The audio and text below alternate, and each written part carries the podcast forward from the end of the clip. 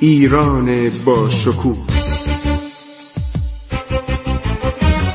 2800 سال تاریخ.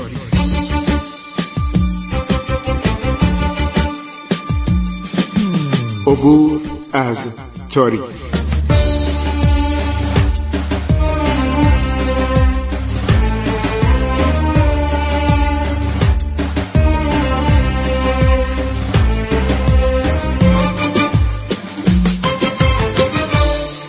بسم الله الرحمن الرحیم. به نام خداوند بخشاینده مهربان. با سلام و عرض احترام به حضور شما عزیزان من خسرو معتزد هستم. ادامه می دهیم برنامه عبور از تاریخ و مجلس مغان. یعنی مجلس مؤسسان مغان. اولین کسی که فکر کنم در این باره مقاله نوشت با اون قطنامه که امضا شده بود و پاره پاره به صورت پاره پاره یه جایی پیدا کرده بود. فکر کنم در اروپا پیدا کرده بود. استاد من مرحوم نصرالله فلسفی بود. من خیلی گشتم. اینو پیدا نکردم این مقاله رو.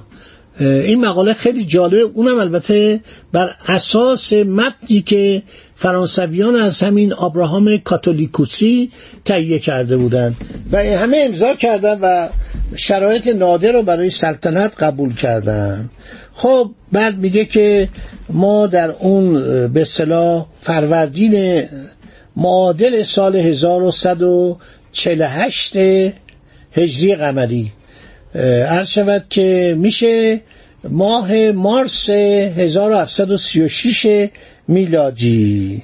ما در زیر سایبان های نیی در کلبه هایی که برای ما آماده کرده بودن منتظر ماندیم. اینا ده 15 هزار نفر بودن و به همین با صبحانه بدن نهار بدن شام بدن. یه مقدار شکایت می‌کنه. میگه زیاد عرض شود که به ما نمی‌رسیدن. مجلس هم روز عید فطر بوده. یعنی عید فطر سال 1148 هجری قمری. میگه آنطور که باید شاید به ما نمی‌رسیدن. شما نگاه کنید 1148 هجری قمری. خب نادر که کشته میشه؟ 1160 هجری قمری. تقریبا دوازده سال سلطنت می‌کنه. توجه می‌کنید حدود دوازده سال این سلطنت می‌کنه و همش هم در سفر و در مسافرت و در لشکرکشی و جاهای مختلف خیور می‌گیره خارزم می‌گیره حتی می‌خواسته به چین لشکرکشی کنه. حتی می‌خواسته به سن پترزبورگ لشکر کشی کنه به روسیه لشکر کشی کنه حتی می‌خواسته استانبول بگیره. این فکرهایی که داشته تمام اینا رو نوشتن مورخین خارجی و داخلی. جوناس هانوی که معاصرش بوده و اومده اون رو دیده. هر شود که فکراش خیلی بلند بوده و این بود که مریض شد. یعنی سفرهای دائمی و بعدم عرض شود این اخباری که می‌رسید اتفاقاتی که میافتاد فکر کنید 25 ماه دور از ایران بوده. 25 ماه از ایران بلند شده رفته دهلی رو گرفته بعد اومده رفته خیبر گرفته خارزم رو گرفته تا مرزای چین رفته. این مریض بود. واقعا معدش درد می‌کرد. ما یک دکتری هست که من بارها براتون گفتم. این دکتر به نام پر بازن کشیش پر یعنی پدر. پربازن که دکترم بوده به این دوا می‌داده. علوی خان. یه دکتر هندی هم بوده که از هندوستان با این اومده مواظبش بوده بعد اجازه گرفته به گفته من برم هندوستان. اون که رفته حال این بدتر شده. ناراحتی شدید معده داشته زخم معده داشته. احتمالا سرطان معده می شده این بود که اواخرش خیلی غیر عادی شده بود. در این مراسمی که در دشت مغان برگزار شد من اینا رو به تفصیل میگم برای اینکه این منابع رو مردم اغلب ندیدن. این کتاب تازه چاپ شده. این کتاب تاریخ من و نادر شاه ایران ترجمه خانم دکتر فاطمه اروجی این کتاب مثلا فکر کنید تاریخ چاپش 1396 اینا رو من میگم برای که نمی‌دونستیم اینا رو. من واقعا باور که عنوان یه محققه تاریخ من کلمه جزایرچی رو نمی‌دونستم. یا مثلا در کتاب جانگوشای نادری بادلیج نمی‌دونستم چیه. بادلیج باید خمپاره باشه. هر شود یا سنگر باشه. هنوزم شک الان حافظم الان جاری نمیده. این کلمه رو چقدر من سوال کردم؟ آقا بادلیج یعنی چی؟ ما هی می‌رفتیم سوال می‌کردیم. بعد می‌دیدم که از سیاپوستا صحبت می‌کنن که در سپاه مثلا پرتغالی سیاپوستا بودن. معلوم شد اینا رو از موزامبیک می آوردن موزامبیک اون موقع مستعمره پرتغال بوده اینا رو از موزامبیک می آوردن خیلی کلمه ها رو من عرض شود سنبک سنبک یعنی قایق قایقایی که نادرشاه ساخت نادر قلی اون موقع که تماسب قلی بود یا نادر قلی بود از بغداد عبور کنن. اینا رو با باید بگردیم. حالا این کتاب خوبیش که این مطالبی که داره جالبه.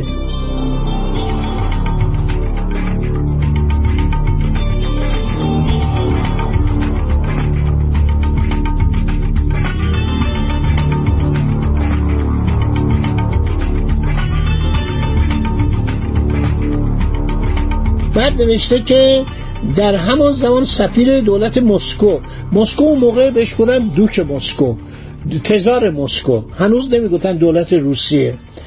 ایوان پتروویچ کالوشکین سفیر روسیه که از سال 1735 تا 1742 در ایران بود آدم خوبی هم بود. گزارش های خیلی مفصلی از ایران داده و معمولا نظرش نسبت به نادر خیلی مثبت بوده. بعد سفیر عثمانی هم اومد. از عثمانی هم جنجلی پاشا رو فرستادن به عنوان حضور در تاجگذاری نادر. از هندوستان من ندیدم. چون هندیا با ما اختلاف داشتن نادر چند بار به اینا اختار کرده بود که این افغان هایی که در ایران مرتکب قتل و جنایت شدن مرتکب تعرض به جان و مال و ناموس مردم شدن اینا میان هندوستان اینا رو تحویل بدین. اصلا محل نمیذاشتن. دربار هند سرگرم خوشگذرانی و عیاشی و جشنهای بزرگ بسیار با شکوه محمد شای گورکانی به هیچ وجه اعتنا به ایران نمی‌کرد. بس بنابراین سفیری نفرستاد. بعد نوشته کسایی که در جلسه بودن در اون پوش بزرگ. پوش مثل یک خانه یک امارت بزرگ بود که چادر بود و یک قسمت حرمسرا بودن پرده میکشتن یک قسمت آشپزخانه بود یک قسمت حمام بود و این یک تقریبا مثل قصر بود. مردم ایران به پوش خیلی علاقه داشتن. مثلا در زمان ارشد قاجادیه اغلب ناصر شاه زیر پوش زندگی می‌کرد. یا خیمه یا چادر یا پوش. پوش خیلی بزرگ بود. پوشای هندی. پوش هندی رو که می آوردن نادرشاه براش یه پوش هندی به صدا تهیه کرده بودن که همونجا هم کشته شد. در سال 1160 در حدود عرض شود قوچان در اونجا کشته شد به دست سردارانش یک ساختمانی بود تقریبا. یک آپارتمان بزرگ. آپارتمان ارز کنم؟ یک امارت یا سویت بسیار بزرگی بود. من ناچارم این کلمات رو بگم که کاملا مشخص بشه. خب فرانسوی ها میگن چی؟ کمپارتیمان. کمپارتیمان بالاتر از یا بزرگتر از آپارتمان باد باشه. فکر می‌کنم. چون در مورد کمپارتیمان ما این کلمه رو در فارسی نداریم. آپارتمان داریم ولی کمپارتیمان نداریم. بعد گنجلی پاشا سفیر عثمانی اومد. بعد سفیر روسیه اومد. بعد نوشته که خانها سلطانها سلطانها کی بودن؟ سلطان در ارتش ایران زمان صفویه و قاجاری معادل سروان بود. سلطان ها در استانهای ایران در ایالات ایران بعد از خان قرار داشت. البته بین خان و سلطان چند درجه دیگه هم بوده. در ارتش هرش که باشی ما داشتیم باشی داشتیم یوزباشی داشتیم همه اینا رو ما داشتیم. خب بعد از سلطان ها میرزاها بودن. بعد مستوفیا بودن. یعنی اینا کارمندان به اصطلاح اداری دولت. مستوفیا خیلی پست مهمی بود. یعنی تمام کارهای امور مالی دولت استیفا مال اینا بود. پدر مصدق مثلا مستوفی بوده. قائم مقام بزرگ مستوفی بوده. میرزا ایسا ابوالقاسم قائم مقام نفر دوم اونم مستوفی بوده. اغلب بزرگان ایران مستوفی بودن. مستوفی الممالک. این کسی که همه کار امور مالی ایران بود میرزا یوسف مصطفی الممالک که پسرش هم میرزا حسن مصطفی الممالک پستای مهمی داشته بعد کلانترا بودن کت خداها بودن اشراف دیگر بودن ها بودن سرهنگا ها بودن الی باشی اون باشی توجه می‌کنید یوز باشی اینا همه درجات نظامی بوده. شیان بودن. کیشیکچیان بودن چاندایول ها بودن نسخچی ها بودن خانزاده ها بودن پسران خانها الی آقجلی ها بودن و تعداد بسیار دیگری که اینها ایستاده بودن. اصلا جا نبود با همه اینا باید قضا بدن. خیلی مشکل داشت این هر شود که مقان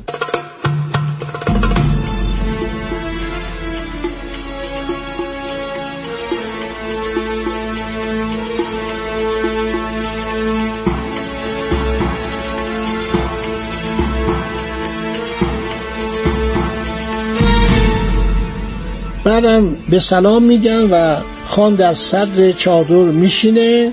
میگه به من خیلی محبت کرد. سفیر عثمانی نشسته بود گنجلی پاشا. در پایین دست او هفت یا هشت خان نشسته بودند والی ها نشسته بودند والی تفلیس نشسته بود. جالب نوشته والی تفلیس برادر زن خان بود. یعنی خان یک برادر زنم از تفلیس داشت گرجی ها جقه بر سر گذاشته بود.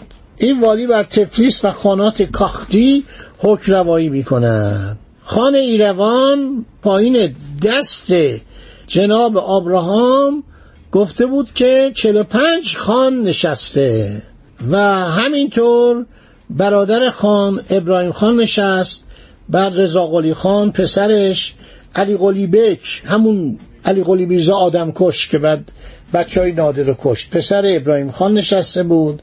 مرتزا قلی میرزا نشسته بود. سفیر روس نشسته بود.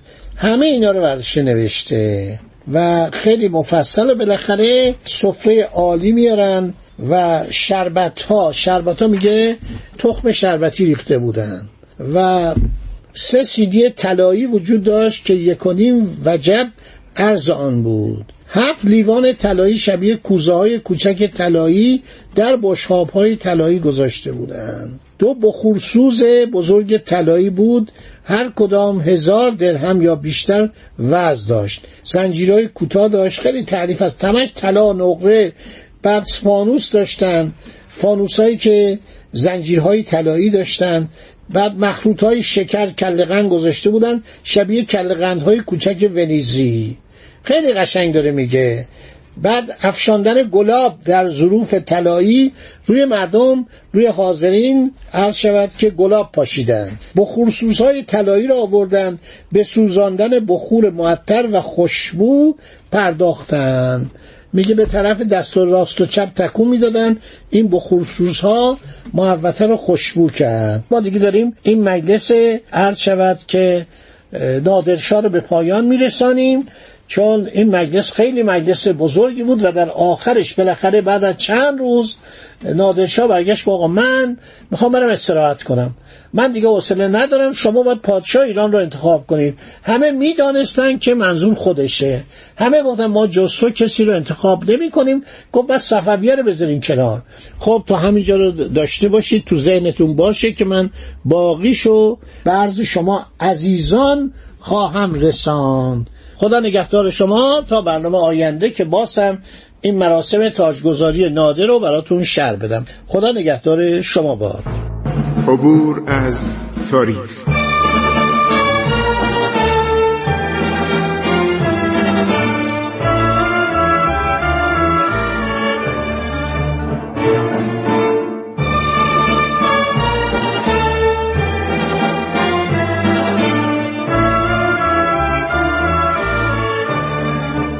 ایران با شکوه.